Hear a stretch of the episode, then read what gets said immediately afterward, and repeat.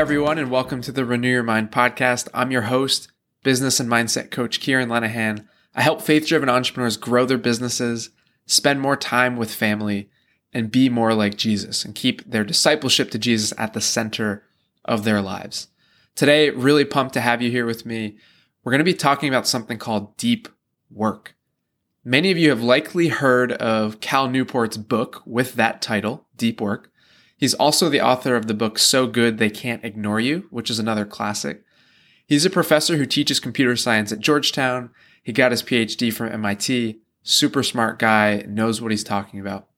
But before diving into deep work, if we zoom out even further, what we're really talking about today is very much linked to our conversation in episode 15 when we talked about wealth creation. We talked about stewardship and this idea that wealth creation for entrepreneurs who follow Jesus is actually a holy calling. And the reason that deep work is linked to wealth creation is because it's connected to value creation, which we're going to talk about in a bit. You always hear people in the business world, whether it's on blogs or podcasts or wherever, talking about how important it is to give value to your audience, to offer value, to create value. And it's one of those phrases I think that gets said so often that it loses its potency and meaning. And people hear it and they kind of get it, but they don't necessarily understand what does that actually mean? What does that actually look like? How do I apply that? So here's our plan for today. I want to set the backdrop. So I want to get us on the same page first with what value creation is. Because as entrepreneurs, value creation and wealth creation are two things very much linked and that have overlap that are at the core, that are central to our vocation and our callings. And without understanding value creation, deep work and how important it is won't hit in the same way. It won't resonate as deeply as it needs to. We won't realize how important it is. After that, then we'll get into what is deep work. We'll talk about deep work versus shallow work. What are they? What are some examples? How do I know if I'm doing deep or shallow work? And then I want to introduce very briefly an idea that Cal Newport calls attention residue. And then we're going to wrap up with how to do deep work. Remarkably simple, incredibly difficult, totally worth it. First, let's start with value creation.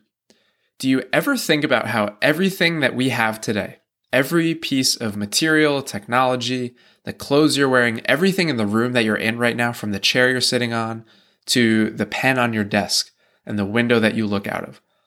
What was needed to create those objects existed in the beginning of time when everything was created. Those objects were all created from the raw materials of the universe. And when we read that God created and said it was good, and then that he rested, it wasn't that he rested because he was so fatigued and tired from the process of creating. It was a recognition of completeness.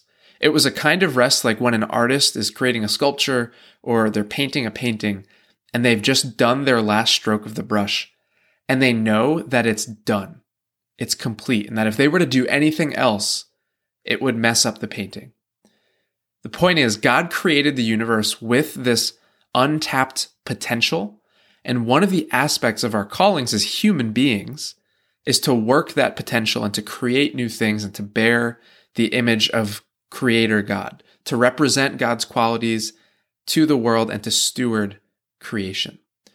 In other words, the universe was pre installed with what was needed to create everything that we see around us from airplanes to cars to computers and the internet. Even Jesus, if you think about it, he was a carpenter. He took the raw materials of wood and whatever else he used to build things back then and turned them into useful things. This is why people even those who don't know God or have a relationship with Him can't help but create. It is in our nature as humans to create and to innovate. We just can't help it. So, taking the raw potential of the universe and turning it into valuable tools and resources is part of what it means to be human. Even further than that, as entrepreneurs who love God, it's part of our calling to do that and to do that in a way that is redemptive, restorative, and that creates economic value the things, the products and services that we create are meant to bend in the direction of the kingdom. Literally, it's as if we say with our hearts, with our minds, where is God's will not being done on earth as it is in heaven? Where is there brokenness where there is meant to be wholeness in the world and to bring healing to those places through our businesses, through the products and services we create, through our interactions with people, and through everything that we do. So that's just some backdrop. That's some mini theology on work and vocation and entrepreneurship.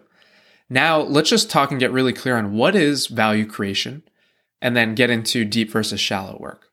So, value creation in our context as faith driven entrepreneurs is taking the raw materials or the raw information out in the world. Maybe it's not even physical materials, but it's raw information out in the world and combining it, presenting it, packaging it in a way that's helpful or valuable to somebody else.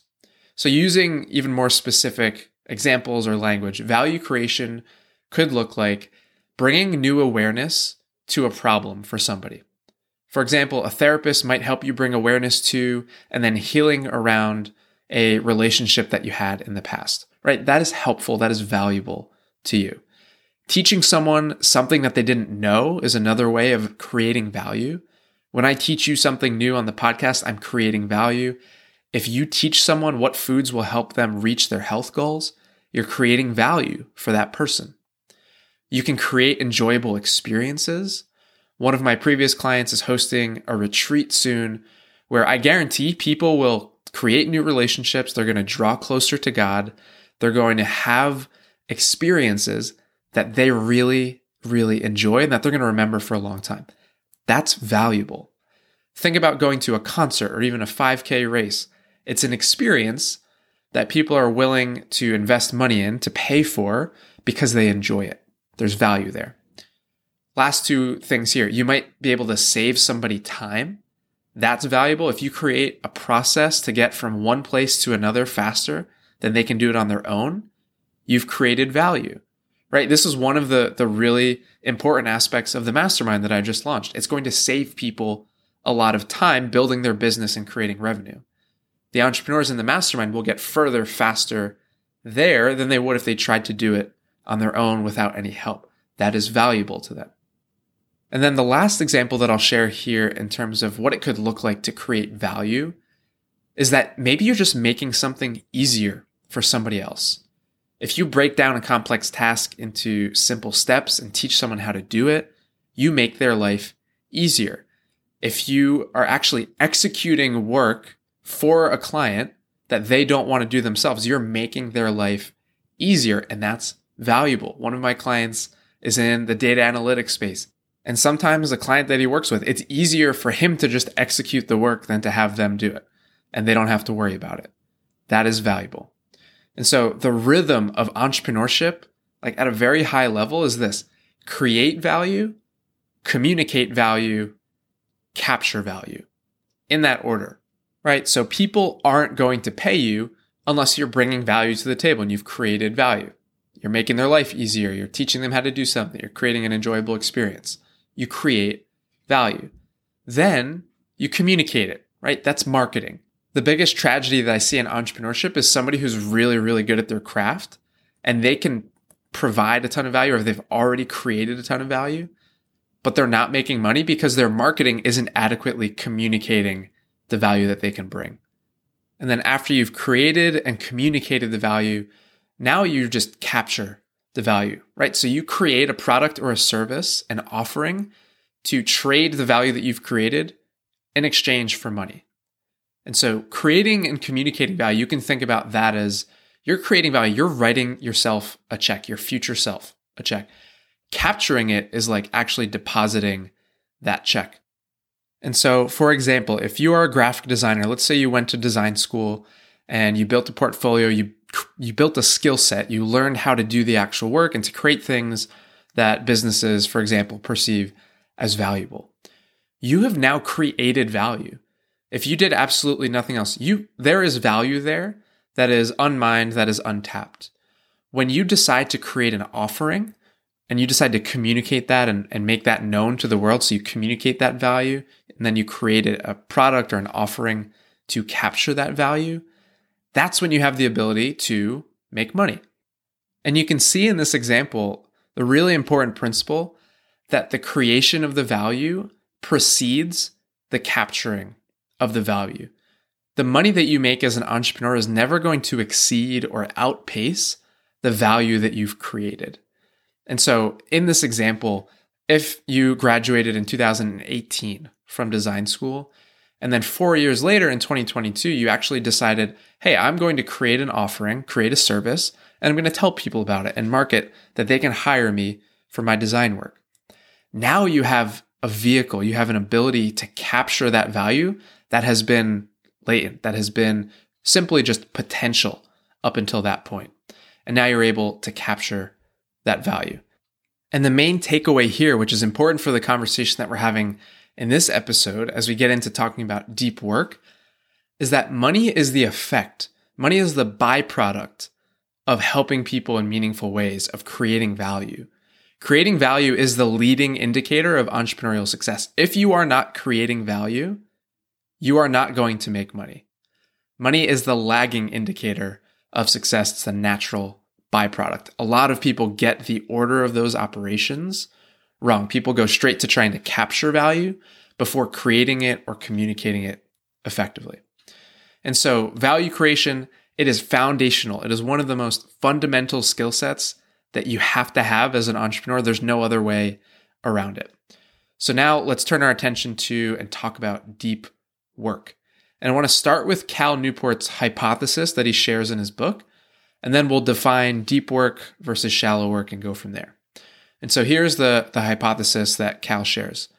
He says the ability to perform deep work is becoming increasingly rare at exactly the same time it is becoming increasingly valuable in our economy. And as a consequence, the few people who cultivate this skill and make it the core of their working life will thrive. So that's his hypothesis. Here's how he defines deep work. Professional activities performed in a state of distraction free concentration that push your cognitive abilities to their limit. And these efforts create new value, improve your skill, and are hard to replicate. And then he goes on to say deep work is necessary to wring every last drop of value out of your current intellectual capacity. And he says, We now know from decades of research in psychology and neuroscience that the state of mental strain, aka how hard you have to work, how hard your brain has to work, the mental strain that accompanies deep work is necessary to improve your abilities. AKA, when you don't do deep work, you don't experience any mental strain. And when you don't experience any mental strain, you don't improve or increase your abilities. In fact, they could actually atrophy. It's like at the gym, if I were to do bicep curls with two pound weights, I'm not going to put any strain on my muscles. And as a result, I'm not going to get any stronger. In fact, I might get weaker. And so deep work is distraction free concentration on one thing at a time. It stretches your cognitive capabilities to their limit it creates new value. Again, what we just talked about. It improves your skill. And the products of this type of work, of deep work, are hard to replicate. Now let's compare it to its opposite shallow work. Shallow work, Cal defines as non cognitively demanding, logistical style tasks that are often performed while distracted. And so these efforts tend to not create much new value, and they are easy to replicate. End quote. And so shallow work is work that is reactive. It's often in response to something that comes up, and it doesn't require intense concentration. So we have deep work, it's proactive, it's distraction free, it's one thing at a time, planned ahead of time with intention. Shallow work is reactive, often distracted, or interrupted work that you didn't necessarily plan on doing, or that is interrupted by other tasks and is broken up into smaller chunks of time that you're working on it. And so the differences between deep work and shallow work, on one hand, are about the type of tasks that you're doing and the type of focus that it requires, the level of cognitive strain that it puts on you. But then the other piece is actually the quality of your work, the quality of your focus, the quality of your attention that you give to it. Now, there is one part of the book where Cal talks about how most people replace deep work or have replaced deep work with the shallow alternative. He says they're constantly sending and receiving emails like human network routers with frequent breaks for quick hits of distraction. And I read that and I was like, ouch, human network routers, frequent breaks for hits of distraction. How often are we simply pushing around information, consuming information, or even creating content from a very surface level place? Just skimming from thing to thing, task to task, switching between windows and apps. Which brings me to the poster children for shallow work and then I want to talk about some of the research and the negative effects of shallow work. And then we'll wrap up with how do you do deep work? What does this actually look like in practice? Where do you go from here? Unsurprisingly, the poster children for shallow work are social media and email. Checking, scrolling, responding. Like, have you ever had the experience where you've interrupted yourself in the middle of typing an email because you remembered that other thing that you needed to do and that other thing involved opening up a social media app. And 10 minutes later, you realize I can't even remember why I opened the app in the first place, right? Our memory, our short term memory is atrophying. Our attention is becoming so fragmented when it's so used to being constantly interrupted and given input and things to consume. And so let's talk about some of the negative effects or the symptoms of shallow work and what's at stake here. And the first thing I want to do is introduce this concept that I mentioned earlier called attention residue, which is basically when you switch from some task, from task A to task B, your attention doesn't immediately follow. There is a residue, there's a leftover of your attention that remains stuck thinking about the original task. And in the book, Cal writes that people experiencing attention residue after switching tasks are likely to demonstrate poor performance on that next task. And that the more intense the residue, the more caught up they are in the previous task, the worse their performance on the current task. And so there's a, a number of studies that really dive deep into multitasking, into this idea of doing shallow work. And the research repeatedly shows us how detrimental multitasking is to our brain. And what I find is so interesting is that if you asked anybody if multitasking is a good thing that you should seek to do, pretty much everyone is going to say no and they recognize that it makes them do both tasks with less effectiveness than if they just focus on one thing, but we still do it. Now, why is that?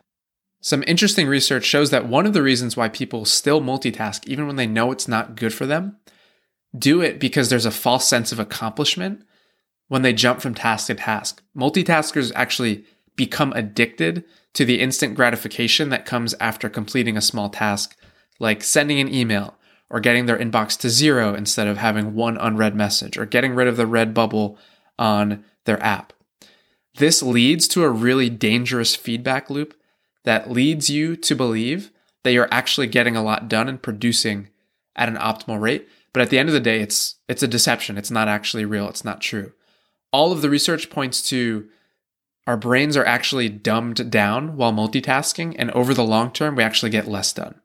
There's a study, for example, at the University of London that found that people who multitasked experienced drops in their IQ comparable to somebody who missed a night of sleep. Even if they felt like they were getting more done, they're actually working at a much lower cognitive level and costing their companies, in this context, it was in a corporate environment, costing companies billions of dollars in lost productivity. They found that just knowing that an unread email is sitting in your inbox can reduce your IQ by 10 points. And men who multitask have it the worst. Their IQ can drop as much as 15 points, which literally means that they would have the cognitive equivalent of an eight year old. Let that sink in. I don't know about you, but I don't necessarily, no offense to eight year olds, I don't want an eight year old running my business. And the last piece of research here that I'll share around cognitive costs is that if you're a multitasker, if that's generally something that you do, you might have actually done some serious permanent damage to your brain. There is a study that ran MRI scans on the brains of multitaskers and compared that to people who didn't multitask. And they found that the multitaskers had less brain density in areas that controlled empathy and emotions. Right. And then there are just a bunch of a bunch of other effects. Multitasking leads to short-term memory loss, fragmented attention span, lower reading comprehension, right? You open your phone, you forget why you opened your phone. The scariest part to me is that this all seems normal. This is the water that we swim in, the air that we breathe. Everybody does it, right? It's one of those things. Not everybody does it. And I don't think that we as faith driven entrepreneurs want to be in that camp. I think we want to be operating differently. And so let's connect some of the dots here. As humans, we're called to take the raw materials of the world and cultivate them and create new things with them. As faith driven entrepreneurs, specifically, we're called to create value, to create products and services and experiences that are restorative, that are redemptive, that bring healing, that make things the way that they were meant to be. In order to do that, in order to create value, to create those kinds of products and services, it requires deep work. Undistracted, focused work where you do one thing at a time. The best innovation, the most impactful ideas, products, services, businesses that have ever been born into the world came as a result of deep work. I was thinking about those times when I read a quote or hear a quote that just really strikes me right in the heart and it's it's packed with wisdom and it actually has an impact on me. Those quotes are always coming from deep thinkers and deep workers. So let's review the deep work hypothesis again and then talk about how do you do it. The ability to perform deep work is becoming increasingly rare. At exactly the same time, it's becoming increasingly valuable. Shallow work is available everywhere. It's all over the internet, all over social media, all over the podcasting space. So, how do you stand out in the noise of the internet and the market of today's world? How do you fulfill your potential as a faith driven entrepreneur? You create value, aka, you create things that are not easy to replicate. You do deep work. And so, the million dollar question then is how do we do deep work? Now, if you have ever tried to make deep work, distraction free work, a habit, you know how difficult this can be. Maybe you've done it here and there once or twice and you've experienced it and it's been amazing, but actually making this the way that you work, not just something that happens every now and then, is very difficult. There is a lot working against you. There's your own thought and behavior patterns, the water you swim in, aka what everyone else is doing, your physical environment, your digital environment, the teams at tech companies of the most brilliant product designers and software engineers that are literally building technology that is trying to get as much of your attention as possible, there's a lot working against you. Now, there's a lot that I could talk about here, but I want to hit on four big ideas that for me are incredibly helpful in doing more deep work. The first is having a compelling why. And when I think about having a really strong why, a few things come to mind. The first thing is just the parable of the talents. I know that for me personally, there is a capacity in me to create products and services and businesses even that lead to and facilitate human flourishing in a couple of different areas of life. And there's just a an entrepreneurial itch or maybe just a human itch of curiosity in me that just wants to know like what possibilities and what potential did God bake into me specifically? What are the limits of that? And so there's this just personal, there's this kind of curiosity, this desire to to live into that and to see what even comes of it. And then I think about the gospel.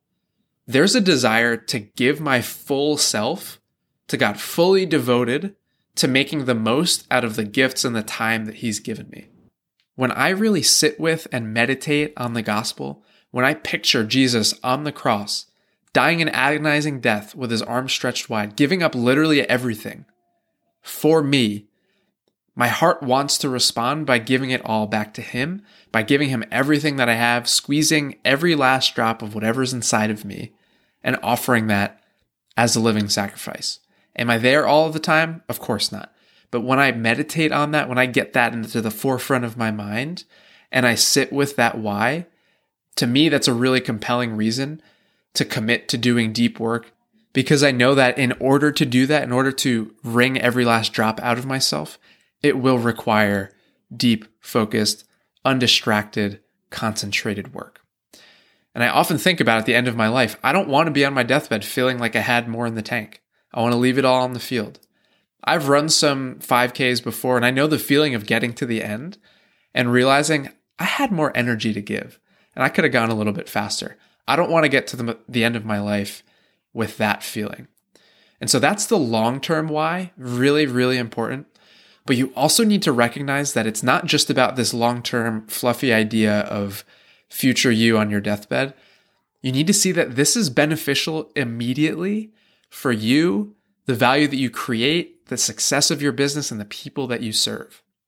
The reality is that it's literally better for your business and for your family. You get more done in less time, you create more value, and in turn, you can capture more value. So have a compelling why long term, have a compelling why short term. This is really important. The second thing that I would say, very closely related to that, and so I'll be a little bit more brief on this, this has to get into you at an identity level. This is not something that you're just going to willpower your way to focus more. This is actually something that takes practice. This takes effort. This takes intention. If you just rely on willpower, and don't build it into who you are and, and how you just operate, it's doomed to fail. Willpower is the last thing that you want to rely on for this. It'll last just a few days max. This is a commitment to becoming a different kind of entrepreneur. Like one of the rare kinds of people who can listen to somebody talk without checking your phone, a person who can pray a prayer without losing their train of thought, a person who can create solutions to some of the biggest problems that your people experience. So that's number two. Get it into your identity, get it into who you are. Number three, shape your environment. And this is both physical and digital to ruthlessly eliminate distractions. I've touched on this in a couple of other episodes this idea of we are in the most technologically advanced and the most distracted age in history. Put your cell phone on the other side of the room when you're working, put it in a different room. Put your computer on do not disturb mode anytime that you're working. Work in full screen mode. Do some of your work away from a computer, away from technology if you can. Certainly get rid of push notifications, like anything that isn't red 911 emergency. Don't get a notification for this. It's not necessary. And along with that, schedule the time for things like checking texts, email, social media, schedule that into a very specific time block and know that you have that there so that you're not checking it throughout the day. This is not something that you slowly get better at over time with a little bit of effort here and there. You are battling technology that's literally built to exploit human psychology with bright colors, red dots that create a false sense of urgency, and just notification after notification, that screen lighting up. You can't help but look. And so you need to organize your environment in such a way that you're not even tempted. Again, we don't want to use willpower. So get rid of distractions. It requires some ruthless decisions. It's the only way, but it's totally worth it. The fourth and last thing that I'll share here, it it's so simple. It may sound dumb, but it has to be said because it actually is this simple. And the best way to not do this is to continue to stay distracted and keep it complicated. So again, keep it simple. Number four, do deep work. And the last point, you got your environment shaped to facilitate deep work, both in your physical and your digital space. Have those decisions that I talked about made ahead of time, make them non negotiable. So the no push notifications, the do not disturb, scheduling times for things like checking texts and social media and email. Do those things. And now commit to a specific period of time where you will do deep work. Don't even think about doing this for forever. Just think about anywhere from two weeks to 30 days and say, for the next 30 days, I commit to doing one thing at a time to the best of my ability and repeat that over and over for those 30 days. And in this process, you will learn, you will see where the plan, where the plan falls apart. You'll see where there are still notifications or distractions coming through or interruptions, you'll start to learn do you need to go to a different space? Do you need to make changes to your physical space in order to facilitate deep work? Do those things and then get regular accountability from somebody else, especially early on in those first two to four weeks. If you're working with a coach, make this the focus for a few weeks span. Don't work on anything else. Attack this ruthlessly. There are a number of clients that I've worked with on creating their environments and their schedules to make it conducive to and to facilitate deep work. There is an upfront cost to focusing on this, but I promise you it pays back very quickly. And once you establish it as just who you are and what you do, you reap the benefits for a long time, and so do the people that you serve. So, those are the four things that I would start off with. Have a compelling why, both long term and short term. Closely related to that, get this into you at an identity level. This is the kind of person, the kind of entrepreneur that you are. Number three, shape your environment, both physical and digital, to ruthlessly eliminate distractions. And number four, do deep work. Commit to it for a short period of time and just go all in on it. There's part of the book where Cal Newport says that most people take a break from shallow, distracted work to do deep work, where deep work actually feels like the exception and it's a, a, last resort for needing to get work done. I remember distinctly when I was working in corporate, this happened a decent amount. My colleagues and I, we would reach a point where there was just no way that we could actually get our work done before a deadline without locking ourselves in a room or holing up on the third floor away from our department and blocking out all the interruptions and distractions. Deep work was the last resort instead of the go to, instead of the default. What could our businesses look like?